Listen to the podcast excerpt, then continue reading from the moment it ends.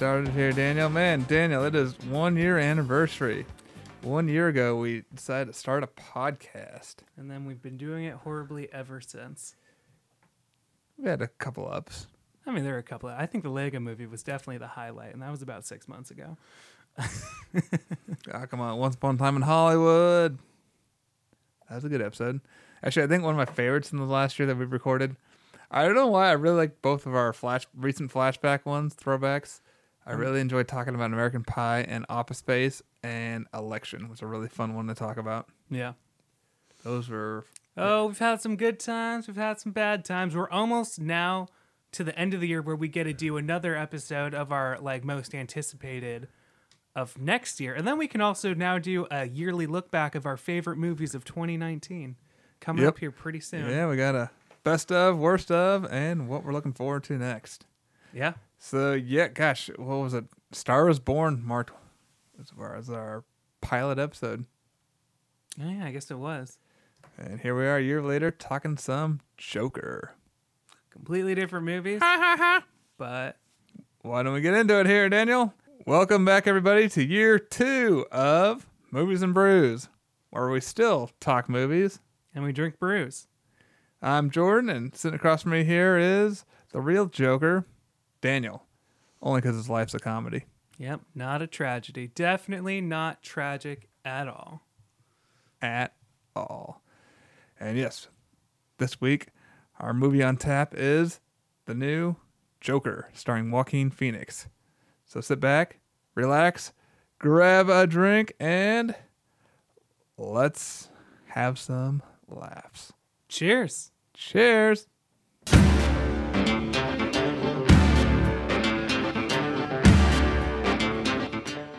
All right, Daniel. Well, here we are. Year number two starting. Yep, year number two, and let's meet our first brew of the new year. This week was Jordan's week to bring beer, and he actually remembered this week, unlike me. Unlike our little fiasco last week. Yeah, but Jordan, what did you bring us for beer and tell? All right, so this week I brought another local. I got Laurelwood Brewing Company's Pumpkin Ale. All right, They're located here in Sellwood. sweet. I mean, last year we had the Elysian. Uh, Yeah, I guess I got another place too off Sandy Boulevard. But yeah, let's try their pumpkin ale. Oh yeah, that's good. You know, I think I like this a little bit better than the Elysian. While the Elysian was it Night Owl is probably one of my favorites of the season. I do like this because it's a little less sweet and a little bit less pumpkiny, but it's still there. That's really nice. Yeah, that is tasty. Tasty. Yeah, I kind of like the artwork in front too. The little jack o' lantern wearing a top hat. Love it. Mm-hmm. Okay, well, Daniel, why don't we get into talk some movies here? So, have we named this segment yet? We're thinking about renaming this segment instead of calling it Weekly Look Back. We want to call it something something else, something different. We, we're thinking of calling it Happy Hour. How's that sound, everybody? I mean, happy hour. It's movies that we either didn't pay to go see or saw on the cheap from renting, but essentially movies that we didn't see in the theater. Usually. So yeah, most of the time it'll be something streaming that we can all watch, or you know, one of us is always getting assigned a movie, so we'll be talking about their assigned movie. I've got one to talk about, Daniel. All right, so I watched two. You got two. Why don't you start then? So you want me to start with the assigned movie of last week? Yeah, if you want to. So last week, Jordan, you assigned me Layer Cake, starring Daniel Craig, which, from what you described, is like kind of like a gangster movie. And you you've often called it the audition tape for Daniel Craig's Bond. So I was like, all right, all right, I'll, I'll check this out. This looks interesting. I I've been meaning to watch this for a while, so I actually watched it last night. And I gotta say, while I didn't love the movie, I did enjoy myself while I was watching it. Um, I don't know. I, I enjoyed it quite a bit. Like I said, I didn't love it. Um, and I could kind of see um, where you would get like maybe his audition tape for Bond, except for I only really like seemingly like one one scene comes to mind when I think of like how this could like possibly apply to the James Bond role is when he goes and spoiler alert, he kills uh, the gangster that set him up. But you know, I, I still really liked the movie quite a bit.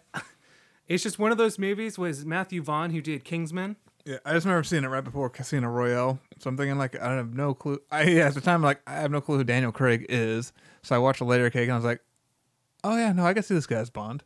Yeah, I guess yeah. I with that, So that was my whole why I call it his audition tape.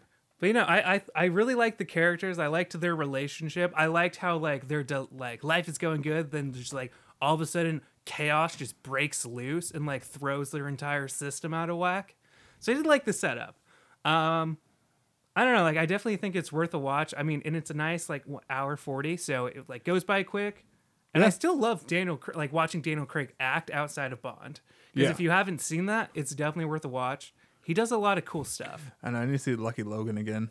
Or Logan Lucky. Yeah, that's what, I another always, one. I always forget which one it goes. I know because that was like his first. Uh, I think Ah. that was probably the first role I saw him as outside of being James Bond. I am incarcerated. Yeah, it's a great movie. But yeah, honestly, uh, enjoyed Layer Cake. I think it's definitely worth a watch. Like I said, hour and forty minutes, streaming on Netflix right now too. Directed by Matthew Vaughn.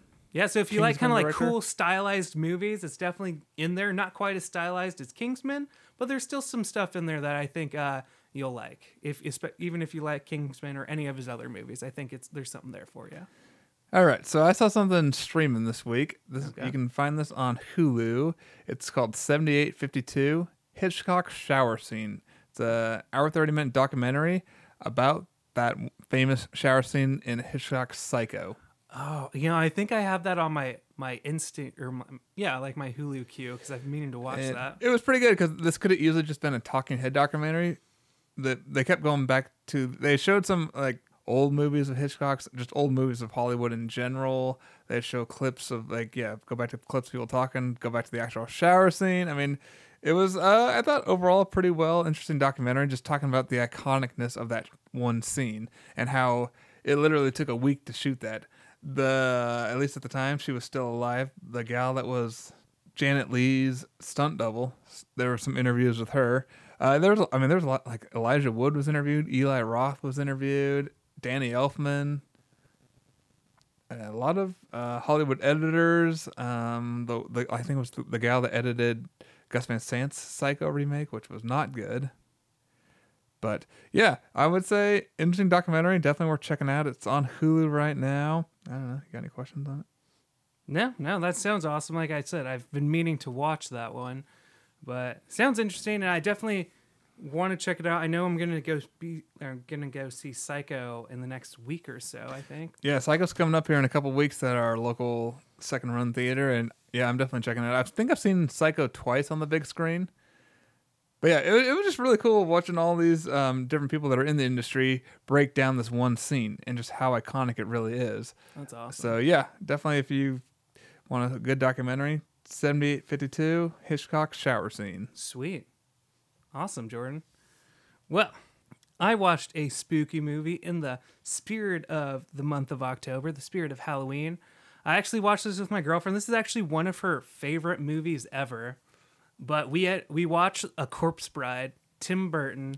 Uh, it's actually streaming on Amazon Prime right now. So if you have Prime, it's streaming right now. That is a fun movie. I really enjoy Corpse Bride. I know it's just like a perfect like oh we want to watch something spooky but not scary like it's the perfect in between where like you want the atmosphere but you don't need to be scared shitless. Yeah. Yeah, it's a well done movie. And just the do- uh, the stop motion animation is just incredible in this. The puppets are awesome. I love just the look and design of the corpse bride herself. Yeah. Uh, yeah, it is. It's good. I know it, The songs aren't quite as memorable as the ones in Nightmare Before Christmas, but still a good movie. Well, yeah, I gotta say, I think the only like super memorable song is the song that the skeleton sings, like, kind of like the jazzy song In the bar? In the bar, yeah, Yeah. because that's one I remember from any other song. But as far as like just enjoyability, like we were actually talking about stop motion a little bit before this. I was talking about the Laika Studio, just because watching stop motion animation brings so much joy to me. I just love watching it. And I just like because I'm just like in my back of my head, I know like everything that looks like like actual wood or you know trees or whatever like it's actually clay and it's just like so detailed. I just I love the thought of it and I just love the look of claymation.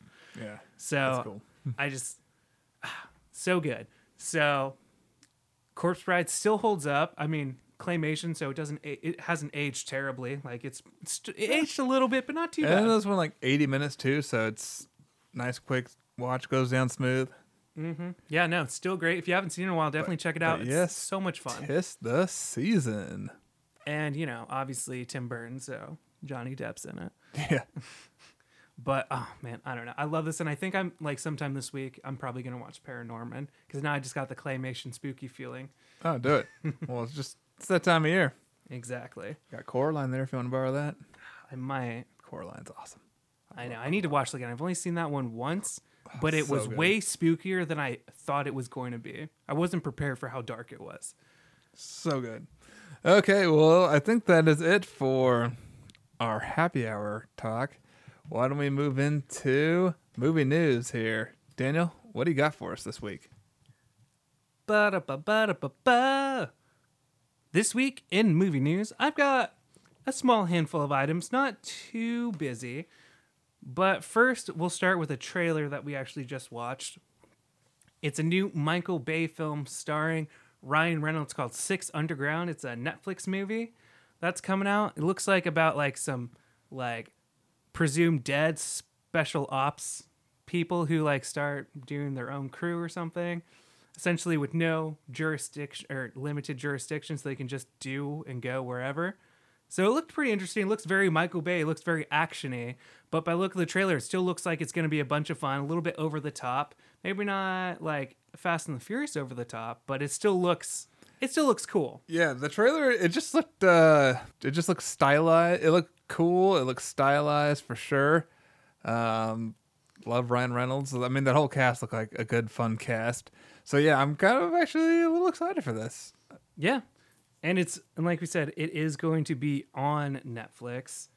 Uh, I think it's coming soon. I don't think it has a release date yet, but it says means I don't- coming soon. Means we don't have to sit in theaters and listen to people talk. exactly. We'll get in, we'll get into that later. But yeah, so it looks fun. Definitely check out the trailer if you've got Netflix. It's uh, gonna be there soon. Now, next, uh, got a couple little tidbits of news. So we have Robert Downey Jr. supposedly refusing Oscar nomination campaigns for Avengers Endgame. And I saw a few of these, and I'm just like, it's kind of confusing because I thought, you know, like studios were the one that does the campaigns. Like, I don't know, like it seems like how people make it out like he just doesn't care, he doesn't want an Oscar for, like ev- even campaign for. I don't know, it's kind of weird, but I could understand, I guess. Yeah, this would be more like a achievement award over the last decade. I don't know if it was like super standout in this last movie, but as far as Tony Stark, Stark overall, oh yeah, he did a great solid job. yeah, I mean, like, Awesome character, very fun. yeah, and as far as Tony Stark goes, I'm like, he had probably the most character development out of the entire MCU cast, besides maybe Captain America. Um, but you know, so that's kind of a lot of fans are kind of upset about that. But if he doesn't want to, then I mean, he doesn't want to. No, I so mean- you know, he's still good in our hearts. Don't worry, It doesn't matter if he has an Oscar for it or not. yeah, now, I mean, we love well, we love Tony Stark three thousand, so it's good no matter what. I see what you did there. I see. Yeah, I see what I did. All right. So next, I have another small thing. Uh, that there is a new Evil Dead project confirmed by Sam Raimi. Cool. Essentially, uh, he was in a Comic Con panel, and he got asked if there was anything going on with Evil Dead. And he did confirm that there he has or he's working and writing an Evil Dead project, but it won't be starring Bruce Campbell, but Bruce Campbell will be producing it. Interesting. Oh yeah, wasn't there just New York Comic Con this last weekend? Yeah. Okay. So, which is kind of disappointing because I love Bruce Campbell. I love the Evil Dead trilogy. Um, so it's kind of would be a bummer to not see Bruce Campbell in a new Evil Dead project. But that being said, I did really like the 2013 Evil Dead remake where they tried to make it a little bit more like horrific and a little less campy, which I still really enjoy. I thought they did a great job with that movie. So I'm I'm not like completely against this. I'm interested to see what it is because I love just the Evil Dead universe. I guess. Got Evil Dead 2 coming to a theater near us soon. Ooh, I know. End of October. That's gonna be awesome. I'm excited. I watch these movies every year. All right, and that's pretty much it. And It's been a slow news week. I haven't. I don't really have anything else. No Bond posters. Oh, yeah. Sorry, you're right. And It, not- it's it just literally news. made no impression at all. So we'll post it on our Instagram. James Bond, uh, the 26th one. I don't remember what it's called. 25th, I think. 25th. We're not very good at this. You think we'd be better at this by now. But okay, so new James Bond poster got released for What's it called? Never Gonna Die. Don't Let Me Die. Too Young to Die. No. No Time to Die. Ah, No Time to Die. And so the the poster is very like it's a teaser poster, but it's very underwhelming. It has like the font of like the James Bond font that just says "No Time to Die," 007, and a picture of Daniel Craig in a tux In front of a wall. in front of a blue wall. Yeah, so it's there's not much to take in, not many hints like story hints at all. Except for I'm like, trying, to oh I'm trying to think. What, what is that The wall blue from? wall. The wall's from somewhere. yeah, What can we break down from this? Yeah, so we got no hints as to No Time to Die, although it had been confirmed by the director that is going to tie up the two storylines from Skyfall and Spectre in No Time to Die. Cool. Well, it'll be time to have a Bond marathon here soon. Yeah, pretty soon. I still have only seen the first two. I never saw Skyfall or Spectre. Daniel. I know. It was in my dark zone of not Well, going to see Guess who might be getting assigned a Bond movie this week? Cool, we own all of them. We bought the box set. That's true with the digital codes and everything. I know, right? Wasn't that awesome? That was an awesome purchase. Yeah. Now, that's something worth going half and half on. Yeah, sure, it was for our dad. We got him all the James Bond movies for Father's Day, but we definitely bought it also because we had all the digital codes in our movie locker. Worth it. Hell yeah! All right, well that's uh that's it for movie news for real this time. All right. Well, yeah, let's move on here, Daniel. Let's talk our movie on tap this week Joker.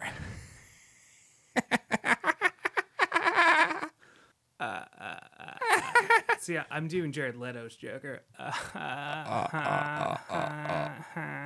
That's the Count's Joker. Uh, uh, uh, uh, uh. Beautiful. Okay.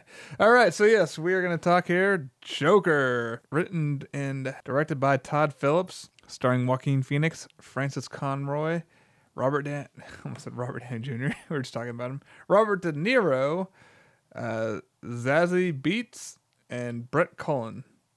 So, Daniel, you want to go first, or should I go first? Uh, what were your thoughts going in, and what was your just a kind of a brief overview of what you thought of this movie? So going to this movie, uh, again, like we said it multiple times on the podcast, that well, I'm not, I don't get super jazzed about DC movies. Like they're still very hit or miss. Like I still like like Wonder Woman a lot. Very Love hit and miss. Shazam. Hate. I personally hated Aquaman. Wasn't so that for- bad. I mean, for me, they're still hit or miss. Like they haven't gotten a consistency down. You need yet. a few good ones under their belt before you can trust them again and be Right. excited. I get Exactly. it. No, I get it. I get it. So, you know, going in, I'm like, you know, like, okay, this looks interesting. And I'm thinking, like, okay, Joaquin Phoenix usually chooses his projects pretty carefully. So there's something to, at least something that should be there. But I wasn't, I was cautiously like, I mean, he chose that Gladiator movie. exactly. Ca- I was cautiously choice. And, you know, I was actually pleasantly surprised. I actually enjoyed the movie a lot more than I thought I would. And I actually, like, actually legitimately enjoyed my, the movie experience. So I'd say, like, pleasantly surprised all around for the Joker movie going from what my anticipation was earlier. Were there any kids in your audience? There were so many kids in my the, my screen. See, what the hell is wrong with parents? I just I don't understand it. A rated R movie that's going to scare the bejesus out of them and like, I'll take my kids. It, I mean, it's based off a comic book. Yeah, well, when we get to the part, because it's kind of leads in spoiler territory, but there's a certain part where I could hear an entire row of kids like talking to their parents, like, "Is it over? I don't want to watch this." and I'm like, "You're get literally us out of here! yeah," and it's just like a bunch of parents like, "Shh, just be quiet, don't look" or something, and I'm just like, I'm like, gonna have nightmares. Yeah, what the Yeah, hell is good wrong with luck parents? I just, put- oh gosh. I know it's like, "Good luck Drives putting your nuts. kids to bed." Drives me nuts. All right, all right. So yeah, going in here, um, when they first announced a standalone Joker movie, I was just kind of like, eh. I mean, again, the track record wasn't all that good with DC. I mean, they announced that like after Batman versus Superman or Justice League, somewhere around there. yeah, I, was like, "Eh, I don't know. They're two worst movies. and then they said put out. origin film too, which the Joker has no origin. So again, I was just like, ah, jeez, I don't know. Is it really something we need? And it's like, and it's not gonna have any tie-ins to the DC EU or whatever the hell they call it. And so I was just like, what's even the point of this then? What? Why? Why? Right. But then you know things they started you know getting director cast together, and I was like, well, I mean, I don't know, we'll see. Because you have Todd Phillips, who's got a pretty decent track record, did the Hangover trilogy, Old School. And there's a few not so good ones in there, like Starsky and Hutch. And also the last two Hangover movies. Okay, Definitely the third. he's got some really good ones, and he's got a couple not so good ones. I don't think necessarily any of his movies suck though, right. even the third Hangover. But uh, Daniel thinks debatable. But Debatable. overall, not a bad director to having a project like this. Um, Joaquin Phoenix, hell yeah! I mean, anything he's in, I think he just does great in. I I mean, no matter what he's in, he acts his ass off. Even if it isn't great, he acts his ass off. yep, So, if nothing else, we were gonna like, or was at least gonna enjoy, or at least like the performance that Joaquin Phoenix gave. Probably. yeah. So yeah, even I don't know, I just wasn't like super excited. But then you know the first trailer dropped, and I was actually like, this actually looks like it could be de- decent. I didn't know what to expect, and like, well, are they going back to like the seventies? What's going on here? Like, what? What's it? What? So yeah, even the first trailer kind of threw me off a little bit, but at the same time, I was like, well, you know what? It looks like they're just kind of going a different, completely different direction with this one, Right. and I kind of like it. Yeah. So I was, got me a little bit on board, and I I think it was the second trailer they dropped, and I was like, okay, you know what? This actually looks pretty cool. I'm on board. Like, and I think the closer and closer we got to release, the more excited I got to go see it. Because I went, I don't know, Friday morning, saw an XD, Right. and so I gotta say, initial thoughts as far as it goes, I enjoyed myself quite a bit actually. Um, it's getting such mixed reviews, and we can we'll go into that here. But overall, um, it was just it was an, there's things I liked and didn't like about it. Um, I liked a lot of the character development and stuff in it. I liked loved Joaquin Phoenix. I thought he was awesome. The whole cast though was just good. Uh huh. I thought it was very well cast, uh, well shot. The score was awesome. Yeah. Uh, I forget who did the score. Hildur something. I have no way. I'm, gonna, I'm not even gonna try to. What's called her G, Hildur G. Anyway, it's like the cellos and everything like that. I mean, the the score was just amazing. I've been listening to it since then, and it was just, it's just so cool and dark. Yeah. It kind of has like a twisted sensibility, like, almost like a horror movie at times, Yeah, which I really liked. so good though. Uh, but yeah, I mean, uh, what else? I'm trying to- There's just a lot of cool moments that happened in this. It kind of had a taxi driver, like kind of a modern taxi driver feel to it. Well, that's the thing. Like uh, going in, like from what I had read and from how it kind of looked, like yeah. And actually, after watching, I'm like, okay, so definitely had like was feeling like taxi driver and like how like the main character like had a warped sense of perspective, and also mixed in with another Scorsese film, The King of Comedy, which also has Robert De Niro in it. Kind of. I, I don't know. I've seen King in comedy, and he really wasn't much like that character. Well, I'm not saying that Robert De Niro's character, but it's kind of like it definitely took aspects from King of Comedy and felt like Taxi Driver right. too. I, I you can tell that maybe not Scorsese in general, but that era was definitely influenced influenced Todd Phillips. Right. Well, I think he even says he takes some notes from King of Comedy. So at least that movie, but it still felt like Taxi Driver had an influence too. Yeah, which makes me kind of curious though. What if Martin Scorsese had directed this? Was he up for it?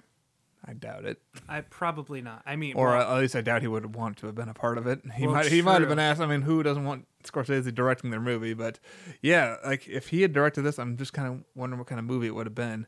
Because overall, um, so if this was just about anybody, I would say this is like holy cow, this is a pretty amazing piece. Like wow, um, just wow. But since it's a Joker movie, I guess there's kind of some things I didn't like about it. Um, right. So I guess I'm gonna edit that out. Well, I hope so. But in, in pausing your thought process real quick, do you think being in the universe of a superhero movie, well, superhero, you know, like in the sense of, you know, like DC and Marvel, do you think that m- helps it or hinders it? kind of hinders it. I think a little bit. I think if this was just a random wacko, if you will, Yeah. just um, Just a random clown. random person, random clown, I would it'd be higher up there for me. Uh, I still like this movie quite a bit, Mm-hmm. but being that it's the Joker, see, Joker to me is he's the uh, what do they call him, the Clown Prince of Crime. clown prince of crime, clown prince of crime. Well, he's also just an agent of chaos. That's yeah. He's just like no rhyme or reason, just chaos for chaos sake. So this and this he has a little bit more of it. I mean, it's kind of realistic as far as like a what might set a person off like this kind of approach. Right. At the same time, though, you almost want to sympathize with him, but Joker is not someone you're supposed to really sympathize with. Right. I mean, that's kind of like makes him like he's almost he's an irredeemable character, and I think they still kind of nailed that part. Like it's somewhat sympathetic, but still at, at a certain point it becomes irredeemable, and that's what the Joker is like. He's so irredeemable that he's just chaos for chaos sake, and that's like the whole character motivation essentially. Right. Whereas, However- the- go ahead. Oh, I was just gonna point in, but what I did like in like kind of the direction that this movie goes is, and Joker says it in some like at least in some of the animated films. I'm not really sure about the live action films. In the comics, he like has the famous quote like "You're one bad day away from being me," and he usually says that to Batman. So it kind of like is interesting to see Yeah, like he if- says that in Dark Knight. yeah, so if like you see an origin of the Joker, you see just one bad day warp everything into what becomes the Joker, the clown prince of crime. So I did like that approach. You get to see what bad day made Joker. No rhyme and reason. Whereas in this movie, he seemed very reactionary. Everything time he did something was he was reacting to something. Like, I mean, I think it's. I don't think there's a spoiler or any yet. He does have his, his first kill. We'll talk about his first kill a little bit on the subway. Guys are beating the shit out of him, and he ends up shooting them. Yeah, three guys beating the shit out of him. He immediately kills two of them, just like with point blank shots to the head, and one of them runs away, and he kills that guy too. Yeah, so that was very reactionary. Whereas the other, the Joker that we know is like he's just no rhyme, no reason, and he's everything is always like done um, very cleverly too. Um, but again, this is also him just getting started at the same time. Right. But I guess I don't know. Needless to say, it sounds like I'm dogging the movie. Needless to say, I still thought overall this was a pretty awesome piece. pretty awesome piece. It's not like it's like I guess as far as like I know, like there was a lot of Oscar buzz. Like people like, oh man, this is probably an Oscar contender this year. I'm not sure. I could see it. Yeah, I'm But- not gonna, yeah, unless it's a really bad year, the rest of the year, I don't really. s- I don't know. I mean, there's good potential for certain. I mean, the score should be up for an Oscar. I don't know Yeah. why. I love that score. But it's just like uh, I guess to like kind of maybe not kneecap your expectation, but like it's not an absolutely perfect, amazing origin for the Joker, but it is still ve- an overall good movie. Like, it's a great origin for a killer clown, but it's just not necessarily Joker. Because the Joker I know, he's more like I don't want to say poetic, but he's more like he, he. Well, I mean, he speaks like with more like this. What am I trying to say? Not like kind of theatrical per se. Right. He was a little theatrical in this, but like he's not so like talking soft down in the dumps like this, but he's just more like, "Hey, baddie, I'm here to kill you! Ha ha! You are Yeah. gonna die." But I think as far as like, because that's like the end game Joker. Like that is what Joker is when he's full blown Joker. And I think what they set up for this character very well, like very much is believable. Like this guy eventually, like when he just like gets in the groove, because like this is still like the origin of him. Like the character that you get at the end of the movie isn't the Joker that we know and love from like the cartoon Batman or even like the crazy Joker from The Dark Knight, but it sets up the character that I could see that character becoming that. if, if they ever did a sequel, which I don't think there's supposed to be a sequel to this, but if they ever did a sequel, I could see him becoming that Joker. Yes. yeah, So on, on that note, though, like just far as what we were given, though, I mean, I gotta say overall, I mean, I just sat back, turned my brain off in the theater, and I enjoyed myself for two hours straight. I enjoyed myself. I mean, you see society beat him down a little bit. I mean, like you know, he's just he's on antidepressants. He's just trying to get his life in order, keep a job, live, you know, live life, take care of his mother. and all with like the backdrop of him having a mental like intrusive thoughts. It's like what he talks about, like when he's in his like government funded therapy session, I guess, like or a social security funded therapy session. Mm-hmm. you know and yeah, I did like that. Like you, yeah, I don't know. I think that that was a perfect setup for like how the character kind of like kind of innocently, quote unquote, starts in the movie. And I did really, honestly, I really liked the scenes with him and his first, like in the beginning of the movie with him and his uh, therapist, you know, where he's kind of going through emotion, calls her out, like doesn't think she's listening to him. And I mean, I don't think it's a spoiler, but I absolutely love when he's just like, You don't give a shit about me. And then she's like, Hey, they cut our funding. Just so you know, the system doesn't give a shit about me either. I kind of like that little solidarity that she gave him mm-hmm. while also like cutting him off from like his support, also. Yeah. I don't know. I thought that, I just really liked that part. A lot of yeah, definitely some uh, hidden messages and things in there for sure. I mean, there's so many good scenes, and I liked. What do you think of Frances Conroy as his mother? The I it took me a second to kind of like get back into the movie, but it kind of took me out of the movie for a second when she shows up because the only time I've ever seen her is in as Barney Stinson's mother in How I Met Your Mother. I don't even remember her. She, That's was, she was in that. Yep, that's his mom. Oh, I think I do. Like when he's watching not Wheel of Fortune, Price is Right. Yes. I think I. But they never really showed her face though. I remember her like. Well, there's by. like the ep- one of the episodes like it's called The Stinsons where he has like a fake family and his mom's okay. there. But yeah, that's her. Okay, yeah, because I, I always remember her being the mother, the you know Mrs. Fisher, the mother of everybody on Six Feet Under. That's where I first saw her. Was introduced to her. Yes, was yeah. on that show. And I saw. I've never seen that. Oh man, you gotta watch that show. It's good. I wish I dark. could, but uh, my friend my my friend canceled their HBO Now subscription, and I'm not going to take on another streaming service. I think it's on Hulu actually. oh well, Yeah, maybe. a little side note there, but yeah, but yeah, I, li- I liked her in this a lot. I mean, they have a very interesting relationship. I mean, I'm under the impression they share a bed. Yeah, that's another. It's like very like kind of Norman Batesy, a little bit, just like tethered to a his little mom. bit, yeah, uh, definitely a mama's boy. but also you kind of like oh, i guess that, that might be leaning into spoilers so we won't get there yet but yeah like a kind of mama's boy kind of like a very sickly like a sickly mom but also like a sickly relationship all around it just seems weird i don't i didn't get the impression that he was having sex with his mom no, I don't. I didn't get that. but they were weirdly close Yeah. too Well, you see, in or the- dependent you i s- guess they're we- he's re- weirdly dependent they're on both her. very dependent on each other. I would say. I mean, you sh- you see in the trailer him bathing her, yeah so there's some of that. Um, see, before we go into spoilers here, I'm trying to think what else we can talk about before spoilers. Um, trying to think of just some fun scenes. What can we talk about before spoilers? Well, I guess uh let me see. One thing that while I thought would be a bigger drawback from the trailers, we don't get a classic purple suit from the Joker. No, I was, I was actually okay with that. I, I actually liked the suit that he had at the end when he I- was dancing down the stairway. I love that. I thought that suit was awesome. Yeah, I do like have the I like the context of like him dressing up. Uh I don't know if that's a spoiler why he's dressed up. but I don't either way, I did like the suit when I was watching the movie. I was kind of a little bit bummed that they didn't go with classic purple, but I still really like the suit. I like the and the the image that he portrays, and like I said, it just makes sense with the context of how the movie goes. Like his whole look with the face paint and the suit, I did really enjoy the entire look within the context of this movie. So while it doesn't look like classic Joker, I do think it was a good rendition. Um, trying to think of any other non-spoilery neat stuff.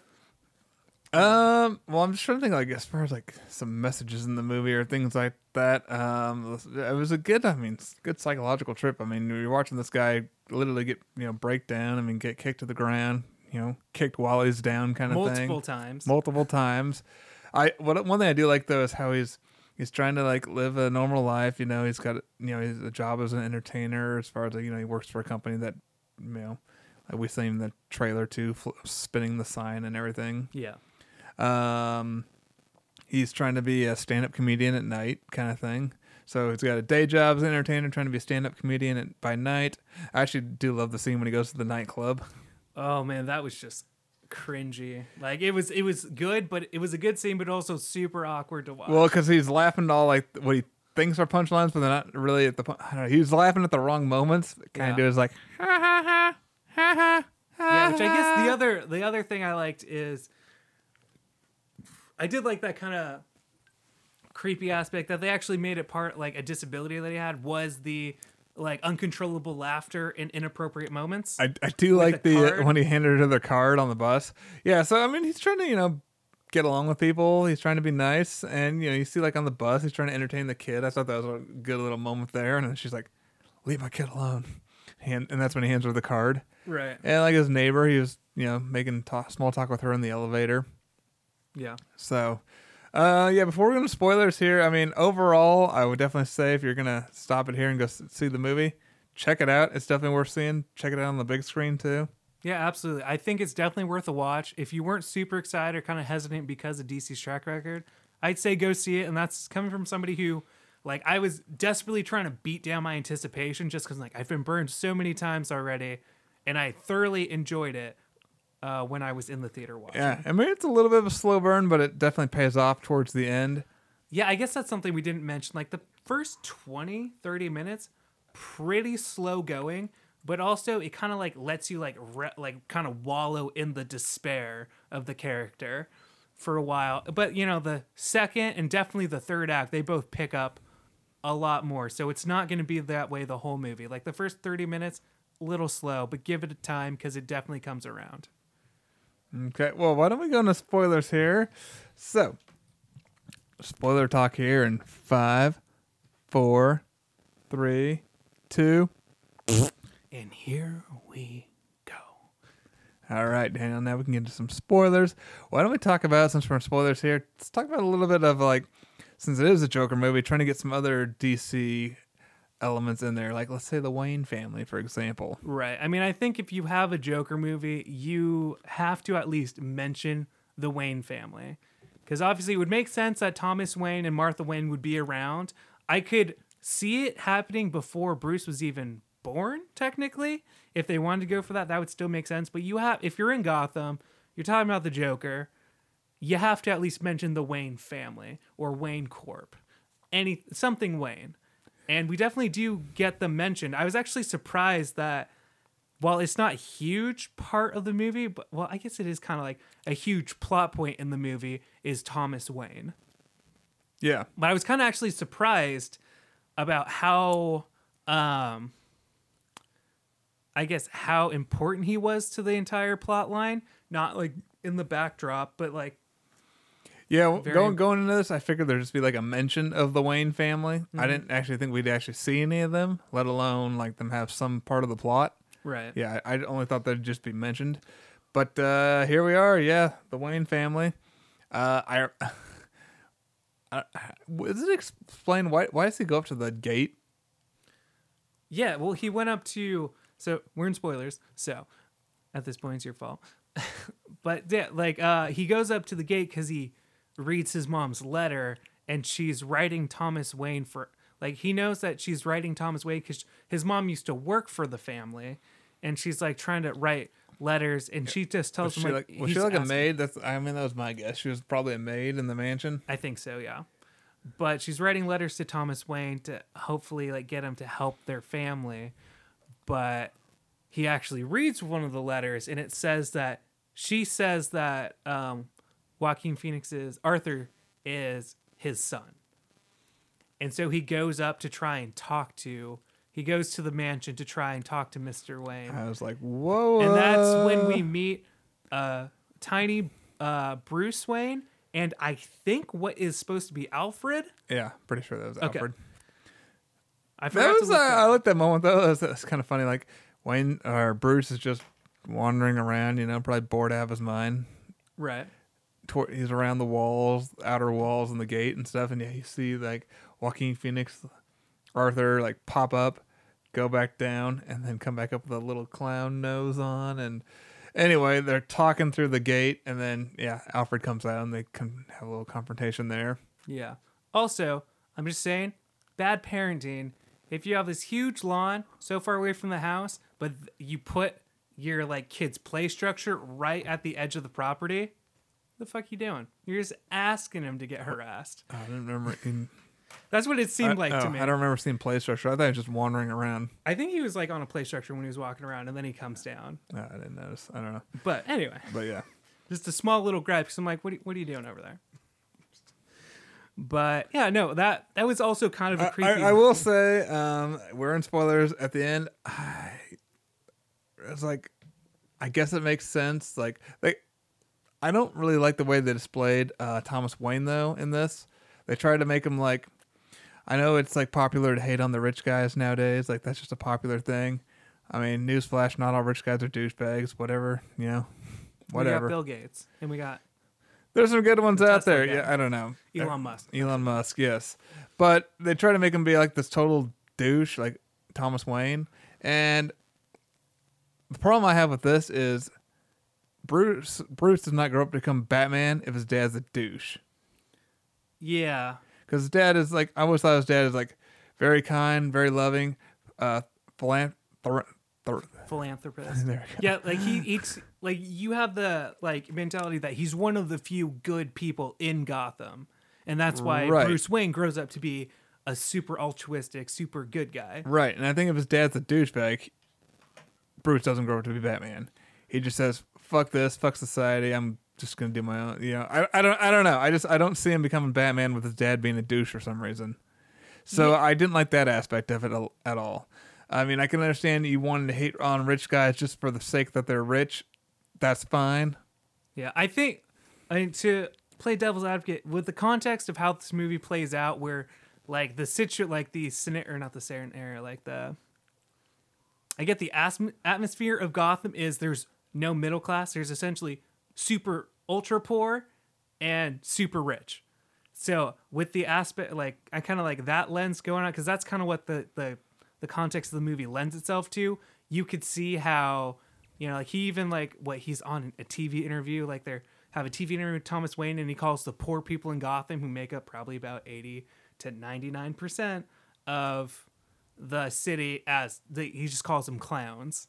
So, which starts like the like the riots in the city. So, I think within the context of the uh, excuse me, within the context of the movie, I think that kind of works, but I still don't like. But I think you're right that there is a little disconnect.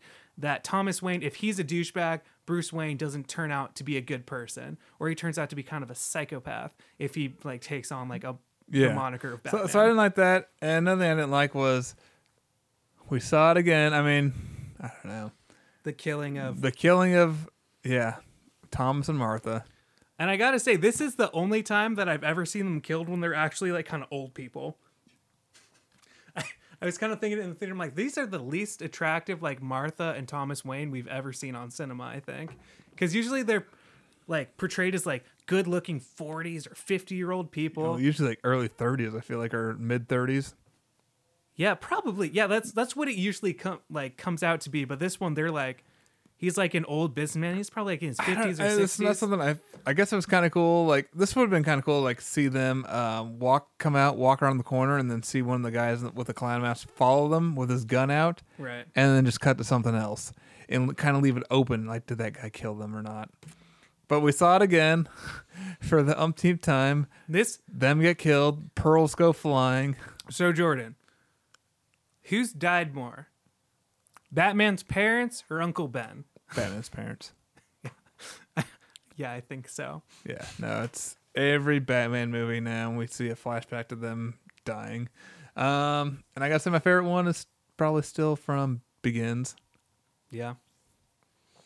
Although uh, Tim Burton's Batman with Michael Keaton probably a close second. Yeah, what I liked about the Batman Begins one was it puts the guilt into uh, Bruce because he thought he got scared and wanted to leave.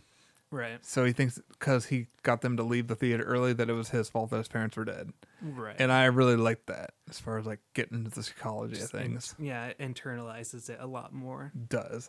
So, but yeah, I really didn't need to see that again per se. But I, I, I will say overall, uh, um, I'm trying to think of some good parts though. Um, we haven't talked at all about um Miss Beetz here. It? Zazie Beetz. Zazie Beetz. Yeah, we haven't talked about her at all. So, So, that's another kind of like twist slash I well now we're in spoilers, so we can talk about it.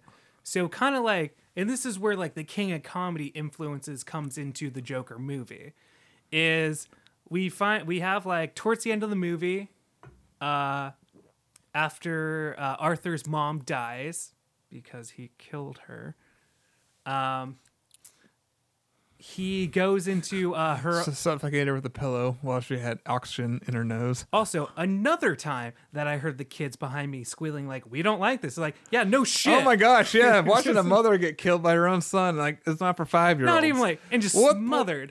Oh, God, what the. Parents piss me off. I'm like, what the hell? You don't bring a kid to this. I know, But I it's a comic book movie. It's it'll be fine. right. My sitter canceled on me, but We'll there's just, no way we'll I'm just missing be the movie. better. We'll be better, Jordan. We will be. But We'll take our nephew when he's five to this kind of stuff. traumatize him early. yeah. Um. That's what uncles are for. So. Oh gosh, I got completely derailed by bitching about parents. But what was I saying? Oh, so that's like kind of like the. You know the. The curtain gets pulled back. We kind of like get an even deeper look into the psychology because after Arthur's mom dies, uh, he's kind of distraught. He goes to uh, what's her name? Like the character's name, Zazie Beetz. I forget her. Sophie? Sophie. He goes into Sophie's apartment because at that point we'd see them go on some dates, have some laughs, have a good time. She was there with him at the hospital when his mother I, showed up. I, I gotta say, it was. I mean, did you think it, something was up when uh, they kissed, or were you just? I was a little taken back by that at first because like he goes in there, opens the door, doesn't say anything, and they just have that moment where he, he comes in for a kiss, and then you see her close the door. I was like, all right, little little little little fast, but uh, I was a little bit taken back, but not too much. And then later in the movie, like he goes into her apartment after he's distraught, and he's like, "Okay, well, it makes sense that he'd go to his girlfriend's house because that's the only other person that he has at this point since his mom dies." Well, she comes out, is startled that he's sitting there, and then she like instead of being like, "Oh, Arthur, it's you," or you know, addressing him, he's like, "She's like, oh my god, I think you're in the wrong apartment. You you're Arthur, right? You live down the down the hall." yeah, just co- as- totally as taken soon as she said that, I was like, oh shit. Now, some people would argue we should have all seen that coming a mile away. I don't know why. Maybe I just shut my brain off well enough watching this movie. I, for some reason, didn't see that coming. I thought it was, and go back to the kiss there, I thought that seemed a little unrealistic per se, because like, Right. but then I was like, well, I mean, you know, and I mean, the most unrealistic part is when they fir- after they first meet, he stalks her for an entire day, and then she comes up and like, "Did you follow me to work?" He's like, "Yeah." He's like, "I thought it was you," and like was flattered. I'm like, okay, that seems weird. And then we find out, oh, it's one of his Right. like delusions. I, I guess I bought it because I'm just like, well, seems off, but at the same time, like, you Movie know, logic. You well, I'm like single moms, you know, get kind of lonely, you know, maybe it's been a while. All right, fine, I'll let it pass. And then, you know, then they cut to them at a donut shop. So I'm like, okay, whatever. So they're going out now. I don't know. Then I just didn't think in his hand, but like, all right, well, they're going out now. you're like, well, I'm just following this movie. It seems like she, she was fine with it. and then cut to, wait, are you, are you Ar- Arthur from down the hall? And I was like, oh, of course. yeah, I know. So then- of course. So then it kind of does like a quick flashback if he imagined him with her like the entire time. Like that was kind of like a delusional, which is where the king of comedy like influences because in that movie you don't actually know where like his delusions are or what's actually real. And it kind of does that. And there's actually I was actually watching a lot of film like uh, fan theories, I guess. But I thought that was the only part that was absolutely made up in his head, but then people like point out different things. I'm like, "Oh, more of the movie was a little bit like delusional or like un like not what, was actually What do you think? Like, so he that. Let's go to that part where he crawls into the fridge. Now, if I recall, those that kind of fridge locks. so was the rest of the movie made up in his head? I don't think it was, but that was kind of a crazy moment when you're just seeing him like empty it out and then cr- get inside and close it. Yeah, I'm not sure. Like, like I said, like I don't like some stuff I thought was like wasn't ambiguous at all to me. Looking back, like talk, like listening to people like theorize about things, I'm like, oh, it just makes you like want.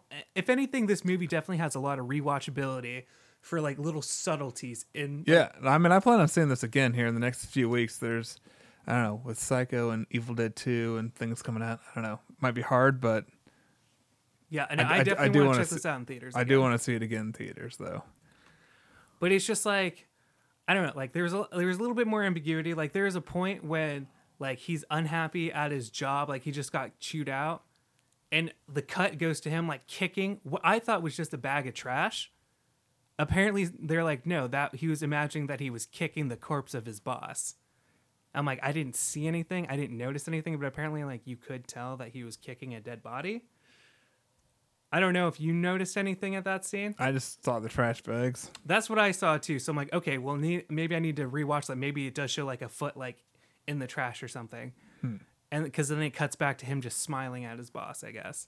trying to think. Um, So trying to there- think some good scenes that stood out here. So, I like I did like the comedy club stuff a little bit. Some of it was cringe, like you said, but I think that was just all part of make developing the Oh character. yeah, no, it definitely was. because it was cringe, but it was part of developing the character.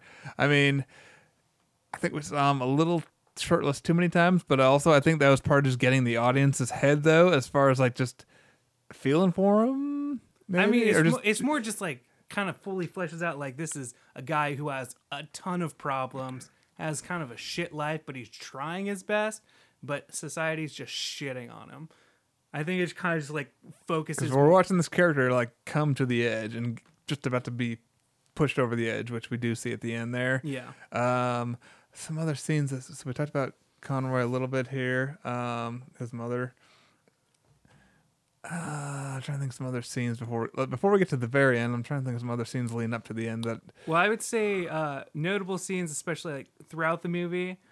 I would definitely say like the train scene when he's getting the, when he makes his first kills yeah was definitely a good scene, very notable, and just like how like it turns out like this is what brings him to the edge. right. And I don't. It's kind of funny because you want to feel sorry for them per se, but at the same time, like you're getting the crap kicked out of you in a subway, you might just defend yourself by pulling a trigger. I know that's the thing, and like, but there was no other people in the train car, so there's no witnesses to be like, yeah, they kicked the crap out of him. He killed them in self defense. All the society sees, like in the papers, just like three bankers got murdered, even though they were beating the shit out of them. Yep. So while justified self defense, since nobody saw it, they just spin it however they want, Yep. and that doesn't.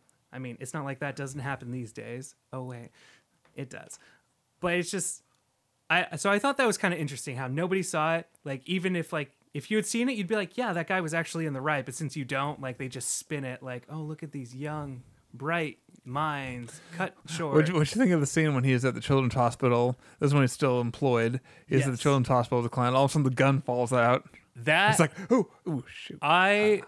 also thought that was hilarious. like he's just they're like stomp your feet and everybody's having a good time. Nurses, all the children in the children's hospital are like yay, and then he stomps his feet. A fucking revolver falls out of his pants, and then he's like oh, and then he accidentally kicks it across the floor. Then everybody starts screaming. I think everybody at least looks shocked. I just not- remember like talking to his boss on the payphone, like, "What the hell are you thinking? Bringing a gun to a children's hospital? Who does that? it's a prop. It's a prop." It's part of my hat. God, that was oh, that was good. I thought that was great. Also, uh, I guess this is leading up, or like this might be like the beginning of the third act. Yeah, when he murders uh, the clown that gave him the gun that ultimately got him fired. so yeah, a couple coworkers come over. Well, this is after it's been fired. Some Right. coworkers come over, and I forget what sets him off to murder the one. Maybe it's because they double crossed him. He's essentially like, I gave you the gun. I s- told him that you. I mean, he essentially like sold him out to the boss, but made him look like it was all his fault. Like he said, like, oh, you know, Arthur tried to sell me a gun. You know, in reality, he just handed him a gun after he saw the sh- he got the shit kicked out of him at the beginning. So he just this again. This is when I noticed the most uncomfortable children when this guy literally gets his head bashed in very violently against a wall. Yeah, cut to the throat by scissors and then bashed in. Yeah. And he got his poor little friend, just like, oh god, oh god, what Which- the Arthur, Arthur, what are you doing, Arthur? That was an amazing piece of comedy right after that traumatic thing. Which this is another thing. I- Again, just some random psycho clown versus the actual Joker that we know. The actual Joker, when his little friend went over and couldn't reach the lock, would have laughed hysterically. I feel like He like would've. Heath Ledger's Joker would have laughed hysterically. Yeah.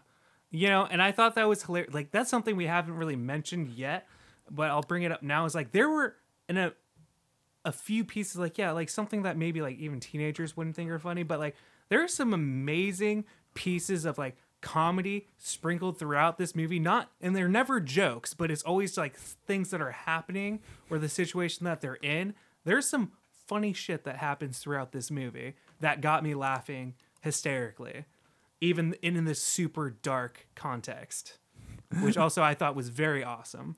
And Yeah. we hadn't mentioned that yet. No. But this part in particular, like, yeah, he gets his face bashed in.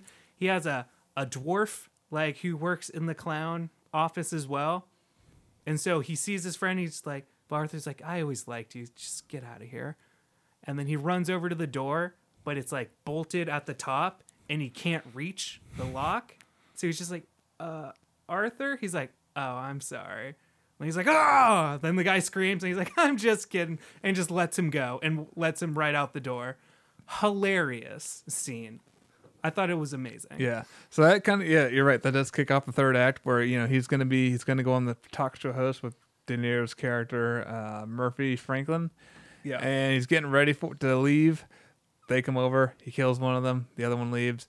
So then yeah, he gets fully in makeup, in costume, and he's walking down the stairs.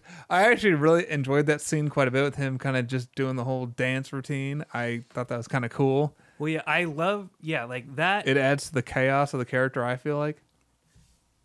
No, it does, and I do absolutely love like the scene that ensues with the something we hadn't mentioned is like he's been qu- being questioned like once before by the cops about the ki- the subway killings. I guess the one thing I gotta before we get to that scene too is Right.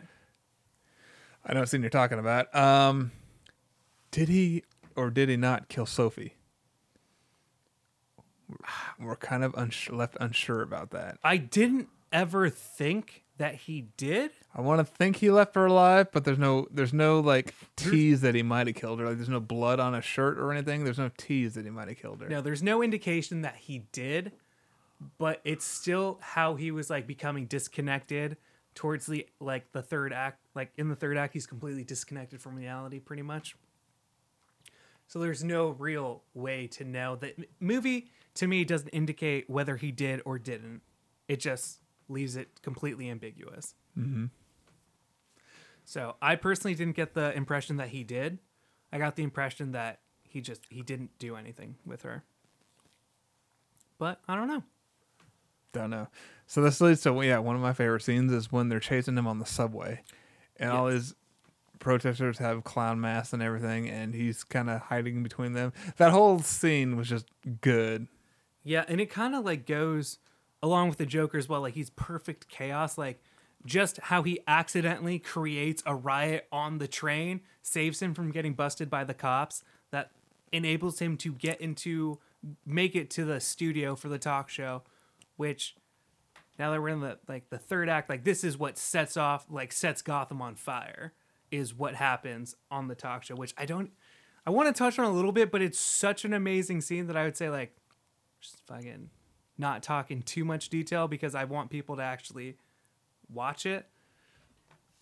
But I don't know, like And hopefully, people are listening. We are in spoilers. You already saw the movie, but hopefully.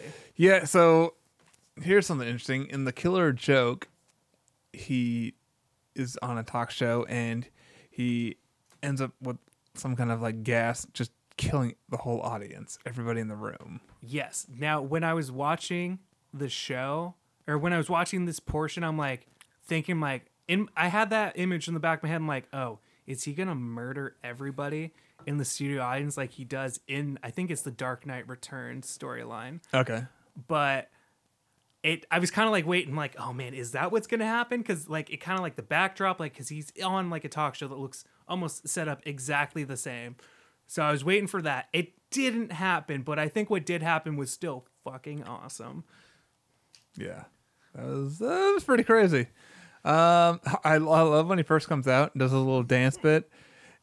The then I love when he uh, I don't know who she was kisses that old lady and she's just like, huh, what's going on? What's going on? yeah just like I just thought oh that was great. Yeah. Oh my.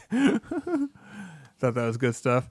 Uh, but yes, I mean we're in spoilers, so yeah, he ends up murdering the talk show host just straight up Yeah. blows his brains right out. And then yeah, that was the kickoff of just like all his like clown followers just setting the city on fire and everything like that. Yeah, just I rioting. mean, that ending was just yeah, just crazy with all the rioting. Uh, he's in the cop car, and then yeah, gets hit by the ambulance, and then they pull him out, and they set him on the car, and he rises up. I mean, I kind of think that was the kind of the point where maybe he will start becoming that agent of chaos right. that we all know and love. Yeah, you know, Because th- I think that's kind of supposed to be the moment where we stop sympathizing with him, and we actually want to start hating him. right. because from that point on, he's just going to be chaotic. He's got his followers, and they're going to go destroy stuff. They're gonna go take over Gotham. Mm-hmm. And yeah, no, I like I said, I love that. I love I love all the imagery, the shots of like the rioting in Gotham were awesome. From cin- like cinematically, they they looked amazing.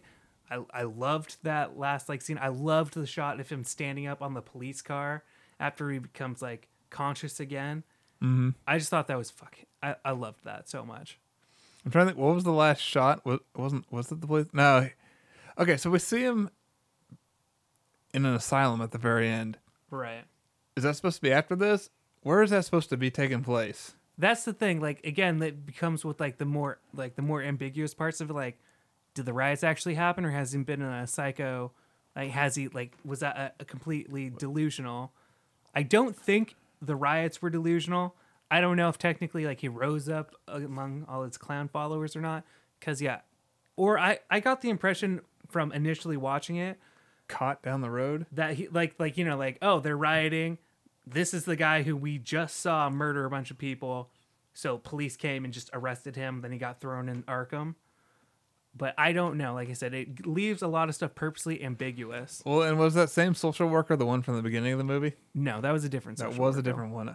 Because I thought this was take. Well, that's kind of what kind of threw me off. Like, is this years later? Because she looks a little different, changed her hairstyle. i know it was like a different person but people point out like it might be delusion just because like the lady um like has a similar clothing similar speech pattern similar similar like in a lot of ways but still seemingly a different person Okay. Well, it threw me off a little bit. Okay. I am trying to think. So, oh, we didn't touch on this. So, uh, Joker and Batman are half brothers, well suppose not i, I think supposedly. well they that's one of the like one of the pen pen drops or i don't know what i'm trying to say but like Easter where eggs? I don't thomas know. wayne is supposedly his son but then they find out that he was adopted so not thomas wayne's son Well, I'm thinking maybe you know his mother worked for Thomas Wayne. You know, a maid in the house. Thomas Wayne had an affair with her, knocked her up, and drew up all the papers to like make make it look like she adopted him. right like you that's kind of what I was kind of thinking. like I, I didn't really come up with that but it could possibly like he like i could see that like because she's obviously like mentally ill as well and so, so as, as a cover up was just like, yeah, she's crazy. Um, but yeah, she actually You were- adopted this kid. Like, here's the paperwork.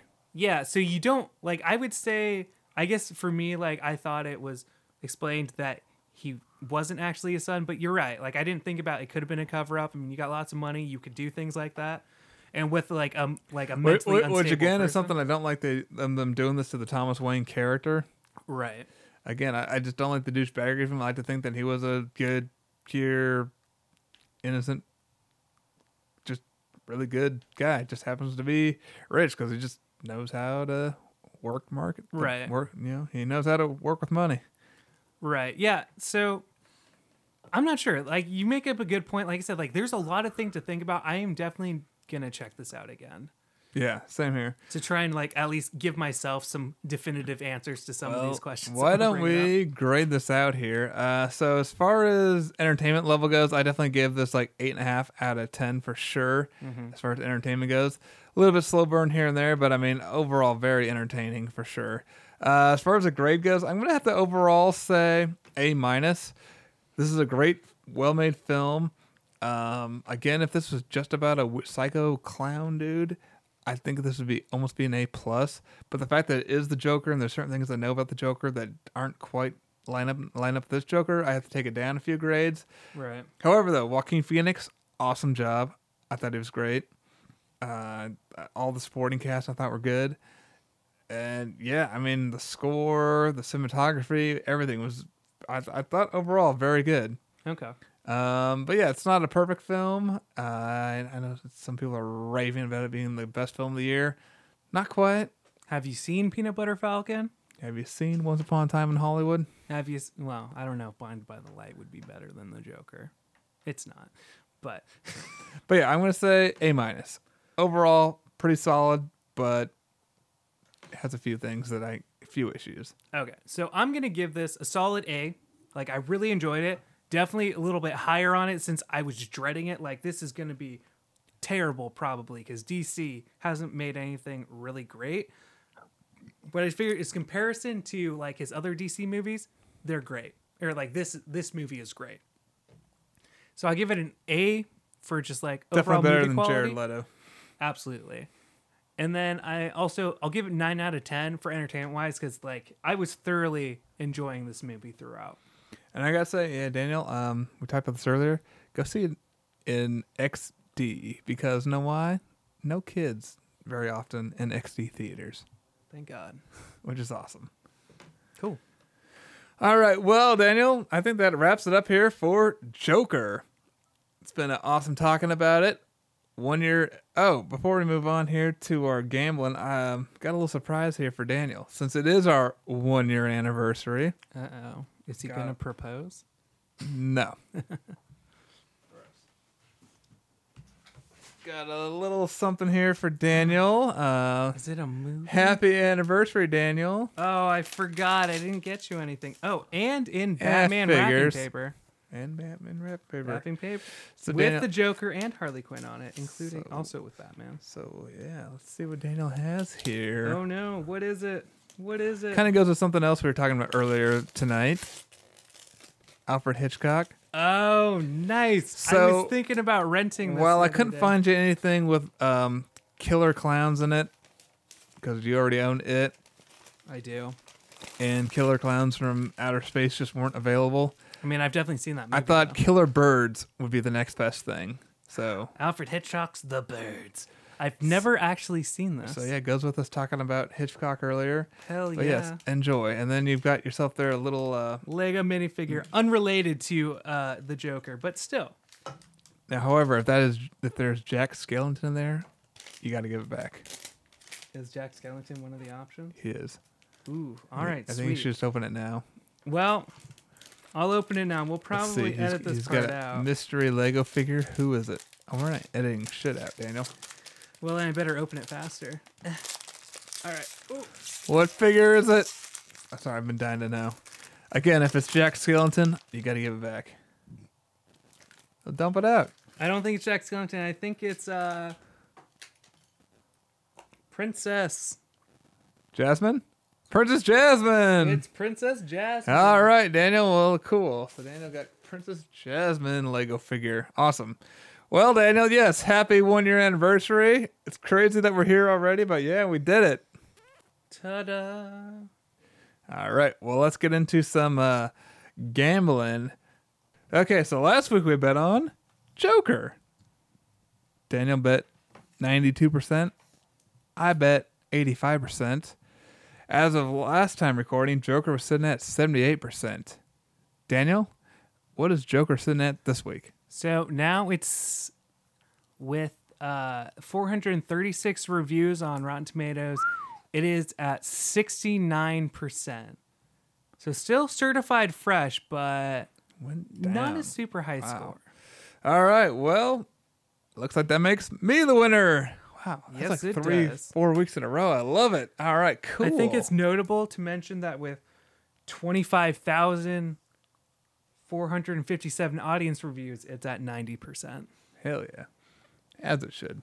All right, Daniel. Well, hmm. So you had Johnny Depp two weeks ago doing cocaine dealing. You had some uh, layer cake with Daniel Craig last week. And I had more Johnny Depp marrying a dead girl. I kind of maybe to stick with Johnny Depp. You know what? To stick with Johnny Depp, Daniel, Don't you fucking dare. What? I'm not gonna sign you pirates. Oh yeah, that's what I was worried about. I love Pirates of the Caribbean. I'm gonna sign you my favorite Johnny Depp movie, Daniel. My favorite character he's ever played, which I think you're gonna like. Daniel, watch Ed Wood. Oh. Okay. Yeah, sure, whatever. Why? What'd you think I was gonna say? Oh, you're gonna do Edward Scissorhands, you son of a bitch. No, I'm gonna wait till closer to Halloween because I know that movie scares the bejesus out of you when you were a kid. It did. It did scare the bejesus out of me. But no, Ed. he Wood. held my eyes open. Not quite like that, but whatever. That's how I remember it. Okay, so this week, well, we gamble on something this week. Let's do Gemini Man, which I think is what we're gonna be covering next week. I think so, because I don't see anything better coming out. Gemini Man, The Will uh, Will Smith. Smith trying to kill younger Will Smith. it's Will Smith Looper movie, Completely CGI Will Smith. Fresh Prince of Looper. Yeah, Gemini Man. Oh yeah, man. Now that I'm gonna be, This could be now you said. Looper. I'm like crap. Now I'm gonna be comparing it to Looper, and Looper is probably gonna be a way better film. This is gonna be all over the place. Um, I don't know. I've been getting like, all right. So this is like me trying to like course correct for me learning a hard lesson of being too optimistic. And also, Will Smith hasn't really delivered a great movie in a while. I don't know. I'm gonna say it looks fun. I don't think it's gonna grab most critics, but I still think it's gonna be kind of up there. I said 69. I said 65. 65% for. Gemini Man. All right. Well, as of time of recording, Daniel, what is Gemini Man sitting at?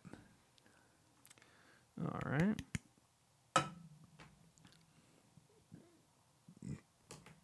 So, oh, fuck. Oh, shit. As of time of recording, uh, with 47 critic scores, which, you know, that's something.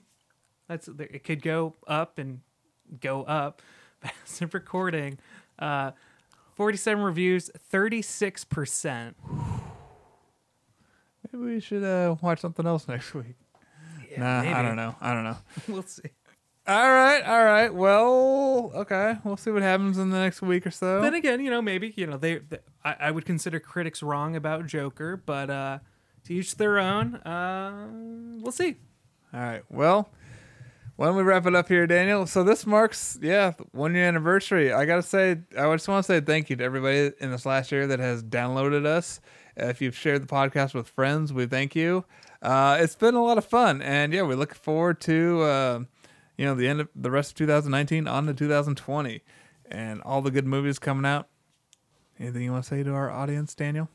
Well, thanks for listening to us. I mean, I never thought anybody would actually want to listen to us. I mean, maybe I did because I'm kind of egotistical, but we've got a couple thousand downloads at this point. I'm not sure about the analytics quite, but you know, there's more people listening to us than I thought there would be, and we appreciate that. And I appreciate that because uh, we're just two guys having fun, watching movies, and talking about them.